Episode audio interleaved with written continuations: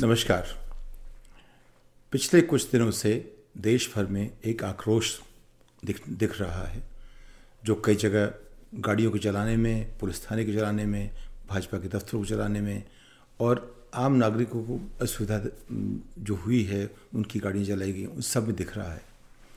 और ये जो आक्रोश है, इसकी एक वजह जो अभी है, वो ये है कि सरकार ने एक ऐलान किया कि सेना में भर्ती प्राइवेट स्तर पे होगी और चार साल के लिए होगी। चार साल के बाद उनको पंद्रह सोलह लाख रुपए मिलेंगे एक रिटायरमेंट फंड के लिए। वो करीब पच्चीस साल से कम की उम्र के होंगे और उनको रिटायर कर दिया जाएगा। ऐसा नहीं कि पहले सरकार में शॉर्ट सर्विस कमीशन जैसी चीज़ें नहीं हुई हैं, लेकिन उनकी अपनी एक ऐसी रफ्तार थी, समझ थी जो लोग उससे एक अपने आप इतफाक़ करते थे। जो भी नई जो बनाई गई है, उससे लगा कि पिछले दो साल से जो नियुक्त नहीं हुई है, उसके बावजूद चालीस पचास हज़ार से लेकर के एक लाख तक जो अगले दो साल में नियुक्ति करने वाले थे, उनको भी अगर सिर्फ़ चार साल की नौकरी देंगे तो लोगों में आक्रोश बढ़ेगा। क्योंकि उनमें की जो मान्यता है वो ये कि नौकरी सबसे ज़रूरी होती है, सबसे महान होती है। जो सबसे बड़ी उनकी जो, उनका जो मूल्य है, वो दिखता है कि उनको नौकरी कैसे मिली, उस पर दिखता है। तो नौकरी आवश्यक है। अगर नौकरी आवश्यक है तो उसमें कुछ पैसे मिलने चाहिए, जीवन भर की होनी चाहिए। जिसकी चार साल की नौकरी होगी, उसका कोई मूल्य नहीं होगा। उनका कोई अपने आप में समाज में आदर नहीं होगा उस तरह से। तो सबका आदर अपने माहौल में होता है। वो उस, उसका जो एक आधार सरकार ने अपने फैसले से ख़त्म कर दिया। तो जब तक नए मूल्य नहीं स्थापित होते, तब तक पुराने मूल्यों को इस तरह से झकझोर देना, उसका एक न एक वो व्यक्त होगा आक्रोश में, जो आप देख रहे हैं। लेकिन ये अलग बात है कि सरकार ने उनके साथ वही बर्ताव नहीं किया जो मुसलमानों के साथ किया था। आपने देखा कि एक परिवार में, प्रयागराज में शायद, जहाँ एक मुस्लिम छात्र की पिता के नाम पे नोटिस भी देने, दिए बिना, वो सब, सबको लग रहा है कि फर्जी नोटिस थी। वस्तु स्थिति जो है वो कोई बताएगा बाद में जब जाँच वगैरह होगी। अभी लोगों की जो समझ है, उसमें लगता है नोटिसें फर्जी थी और जबकि माँ के नाम पे घर है, सब कुछ बिल दिया जा रहा है तब भी उनको, उन्होंने बुलडोज़र चला दिया उनके घर पे। और बुलडोज़र आजकल हर पे सब पे चल रहा है, सिर्फ़ भाजपा को छोड़ करके जो भी दूसरा विरोधी हो, उस पर आप बुलडोज़र चलाइए, कोई कानून व्यवस्था नहीं रह गई है। कानून व्यवस्था में होता है, चाहे अपराध कितना भी बड़ा हो पूरा प्रोसेस किए बिना आप सरकारी कोई उस पर एक्शन नहीं ले सकते। और अगर आपने उसका मौका नहीं दिया है तो उसे हम अराजकता कहते हैं, उसे हम कहते हैं जहाँ कानून व्यवस्था नहीं ऐसा देखा। अब ये कह रहे हैं कि जो जिन लोगों ने गाड़ियाँ चलाई पोस्ट ऑफ़िस चलाए पुलिस स्टेशन चलाए, भाजपा के दफ्तर चलाए, वो लोग उनको पुचकार रहे हैं। और जबकि जो जो मुसलमान बच्चों ने किया, उनको सरेआम गोली मार दी गई, उनको डंडे मारे गए। तो एक जो ये ये तो एक अलग बात हो गई जो जो ख़ास मुद्दा वो ये है, बेरोजगारी का है। सेना में कैसे भर्ती होनी चाहिए, सेना में किस तरह की योग्यताएँ चाहिए, उसकी, उसका जो मुद्दा है वो ज़्यादा ज़रूरी मुद्दा है। तो इसमें यह लगा कि सरकार ने फिर एक बार ऐसा फैसला किया है, जैसे कि एकाएक सुबह उठे हमने, कुछ तय कर दिया। यानी कि सोच समझ के बिना कुछ अधपका सा फैसला हो गया। क्यों लगता है अधपका अगर फैसला बनाने के पाँच दिन के अंदर आप विरोध के नाम पर आपको बारह बार, पंद्रह बार बदलाव करने पड़े तो ज़ाहिर आपने सोचा नहीं था। एक अच्छा फैसला ऐसा होता है कि जिसमें सबकी राय ली जाती है, सब साथ मिल के फैसला करते हैं अपनी अपनी योग्यताओं को सामने लेके आते हैं, उसके आधार पर अपनी राय रखते हैं, उस राय को जोड़ा जाता है, उसके आधार पर एक कई फ्रेमवर्क बनते हैं, फिर उस पर एक बहस होती है। तो ये सिलसिला चलता रहता है, जिससे कि अगर हम एक बार फैसला करते हैं तो उसमें गलतियाँ ज़्यादा ना हों। कम से कम। ऐसा लगता नहीं हो रहा है। और ये शायद आठ साल की परंपरा जो हमारी है, कुछ ऐसी रही है कि हम हम कोई फैसला जो कर रहे हैं सरकार से, उस तरह नहीं करते कि सोच समझ के किया गया हो। वो इसलिए जैसे लगता है किसी ने कह दिया हो, किसी एक ख़ास आदमी ने कह दिया और फैसला हो गया। वो फैसला हो गया तो अब उसकी जो गलतियाँ सामने बाद में आएँगी। इसीलिए सरकार को अपने फैसले वापस लेने पड़ रहे हैं। फार्म लॉज को वापस लेना कोई आसान नहीं था। कोई सरकार इस तरह से एक ज़माने में इस पर सरकारें गिर जाया करती थी। अब ऐसा नहीं होता क्योंकि सरकार गिरने का दाम नहीं लेती। वो इतनी मज़बूत हो गई है कि उसको गिरा नहीं सकता कोई। तो जो आज के ढांचा है, आज उसमें वो गिर नहीं सकती। वो अच्छी बात है। उससे एक स्थिरता आती है, स्टेबिलिटी आती है। स्टेबिलिटी अच्छी चीज़ है डेमोक्रेसी के लिए। लेकिन बातचीत उससे, उसके साथ उतनी तो ज़रूरी है जितनी स्टेबिलिटी। वो बातचीत कहीं ख़त्म हो गई है। वो बातचीत जो है सांसदों में होनी चाहिए। अब वो आप गिन के मत दिखाइए। बातचीत का असर क्या होता है? क्या जो हमारी प्रशासनिक जो शाखा है, कार्यपालिका, उसमें कोई भी मुद्दा लीजिए नीति का, उस पर कितनी बहस होती है, कितने लोग जोड़ते हैं? और अगर कोई मुद्दा ऐसा है जो सामरिक है, अंतर्राष्ट्रीय, उस पर कितने अंतर्राष्ट्रीय एक्सपर्ट्स आप बीच में लाते हो? वो एक जो उसका एक ढांचा बना था, वो कहीं टूट सा गया। तो इससे ये हुआ है कि एक जैसे नी जर्क रिएक्शन कहते हैं। एकाएक कोई चीज़ सोचिए हमने अच्छा ये कर दो, वो कर दो। ये चीज़ें हो सकता है कि छोटे बिज़नेस पे चल जाए, लेकिन बड़े बिज़नेस में नहीं होती। ये देश तो देश तो बहुत बड़ा है 140 करोड़ लोगों का देश है। उसमें अगर हम दो करोड़ लोगों को नौकरी देना चाहते हैं हर साल तो ये तो बहुत बड़ा देश हो गया। उसकी बात जो होगी, वो सिर्फ़ एक व्यक्ति कहे, उससे बात नहीं बनेगी। उसके लिए प्रक्रिया चाहिए, एक ठीक सा रास्ता बनाना पड़ेगा, वो चाहिए। उसके बिना तो कुछ नहीं होगा। तो अब स्थिति आज ये है कि बेरोज़गारी हद से ज़्यादा बढ़ गई है। इतनी बढ़ गई है कि सरकार ने कई बार कहा है कि हमारे पंचानवे करोड़ लाभार्थी, अब सोच लीजिए पंचानवे करोड़ लाभार्थी, यानी कि जो अमेरिका की जो पूरी जो वर्कफोर्स है, ये करीब उसका चार गुना है। इतने हमारे लाभार्थी हैं जो काम नहीं करते, जिनको सरकार पैसे देती है, जिनको सरकार अनाज देती है, उनको दो चार पाँच छः हज़ार रुपये मिले हैं, साल में बारह सौ, पंद्रह सौ, डेढ़ सौ मिल जाते हैं। ये वो लोग हैं। अगर हमारे पास एक चालीस करोड़ में से पंचानवे करोड़ लोग लाभार्थी हैं और बाकी उसमें देखते हैं तीस करोड़ तो आपके छात्र हैं तो बच्चे कुल पंद्रह करोड़, वो काम करते हैं। तो एक एक सौ चालीस करोड़ की व्यवस्था में दस परसेंट लोग काम करें तो जब वो मज़बूत नहीं हो सकती। अब बात आई सेना की। सेना में बीस बीस एक लाख लोग हो सकते हैं आज की तारीख में।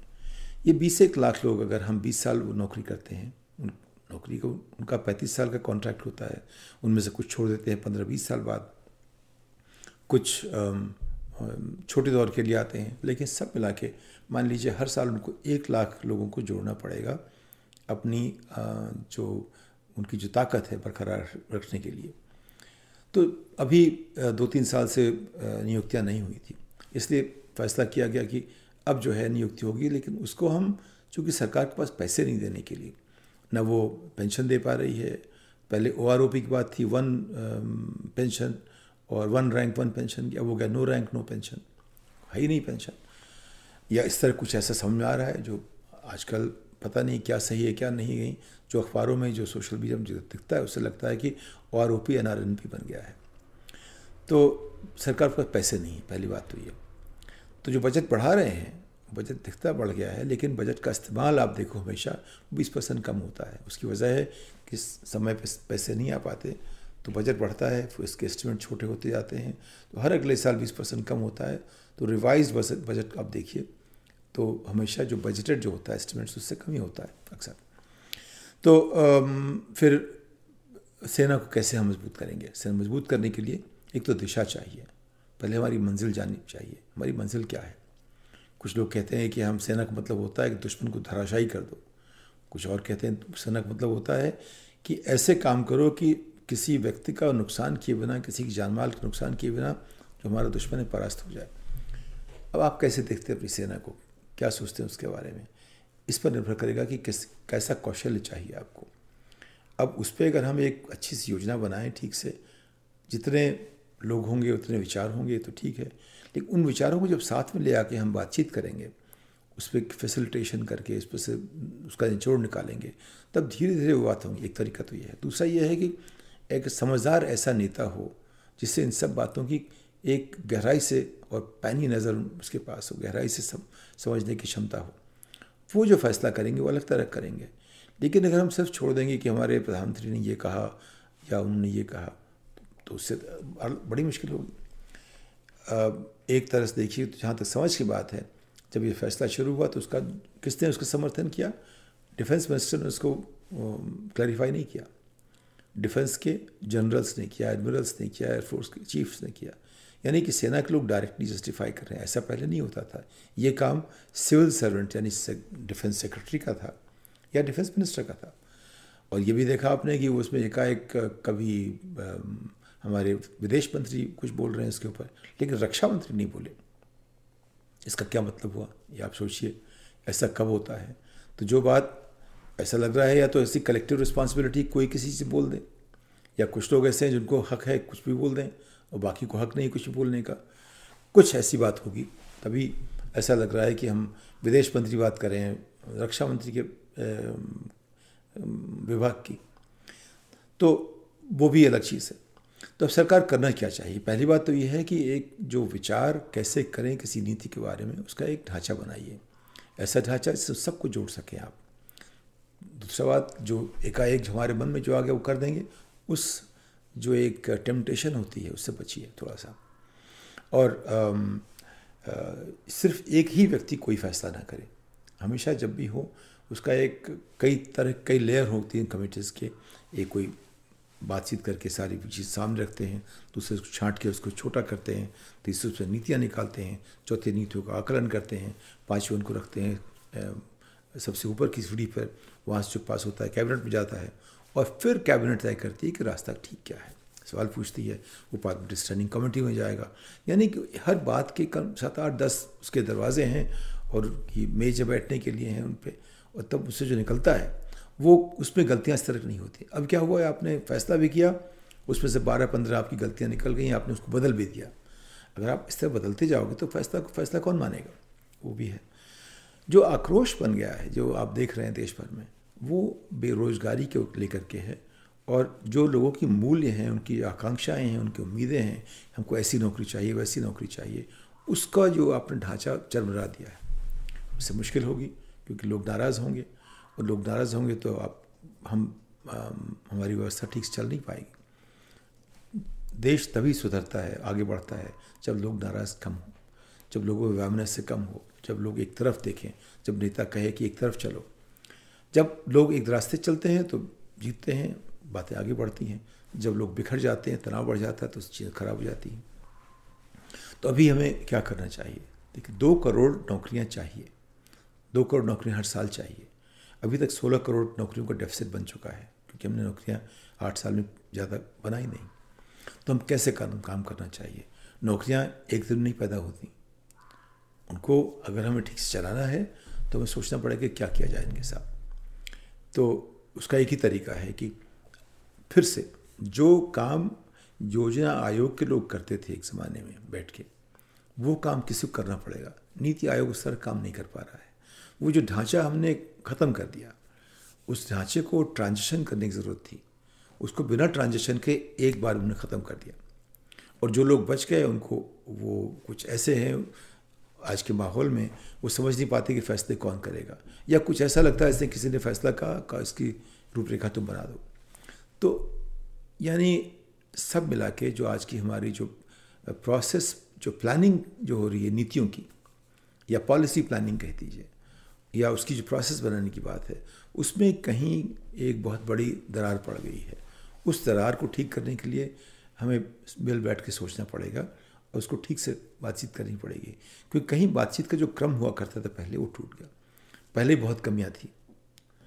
अगर कमियाँ ना होती तो हमारी सेना आज पाँच छः पीढ़ी ना होती दुनिया की जो बड़ी मज़बूत सेना है, जैसे अमेरिका की सेना से, वो चीन से नीचे ना पड़ती। तो उसकी बहुत बड़ी वजह है कि जो हमारी जो खरीदने का जो हमारा ढांचा है, अफसरों को प्रमोट करने का ढांचा है, उनकी जो शिक्षा का ढांचा है, और उनको जिस तरह का जो एक्सपोजर मिलता है सभी को अपने आप को अच्छा मानने का हक है।